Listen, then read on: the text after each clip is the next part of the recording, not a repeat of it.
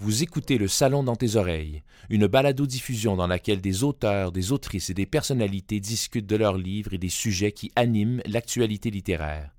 Les enregistrements ont été faits lors du dernier Salon du Livre de Montréal.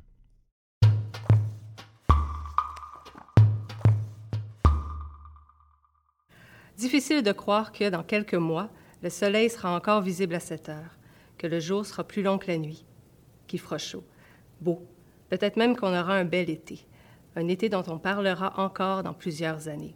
Pas trop humide ni trop sec, avec assez de lumière pour que notre corps fasse le plein en prévision de l'hiver.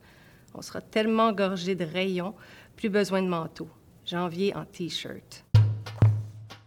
Ma série Parasite, en fait, c'est euh, l'histoire de Billy, euh, suite à la mort euh, d'un de ses amis, euh, d'un collègue de classe, eh bien, Billy décide de, faire une enquête, en fait, de trouver qui serait peut-être responsable de cette mort-là. Et elle tombe sur une application qui s'appelle La Guêpe. Et c'est une espèce de, justement, une application que tous les étudiants semblent utiliser et qui lance des défis euh, aux étudiants de l'école. Et en récompense de ces défis-là, ben, elle donne, la GAP donne des petits morceaux de la vie des étudiants ou euh, à ceux qui ont réussi les défis. Donc, c'est un peu ça, c'est euh, essayer de trouver qui est cette, cette fameuse application-là, la GAP.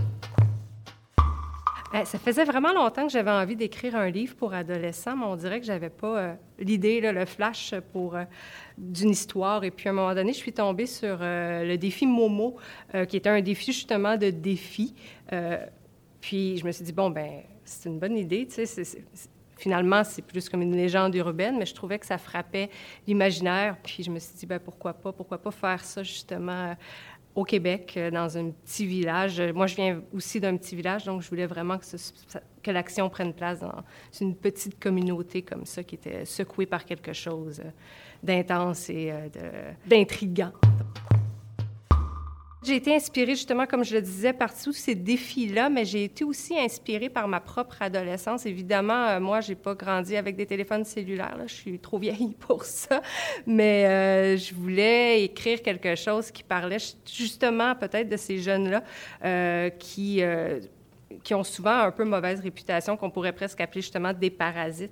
Euh, j'ai moi-même grandi, comme je disais, dans un petit village, puis j'avais envie de parler de, ces jeunes-là qui sont peut-être pas les meilleurs de classe, euh, que souvent on a l'impression qu'ils réussiront pas, mais qui vont finir par faire juste autre chose et bien le faire. Donc c'était un peu tout ce qui motivait la création de Parasites plusieurs rencontres qui ont été marquantes dans mon parcours d'auteur. Euh, c'est sûr que je pense euh, principalement à Pierre Billon.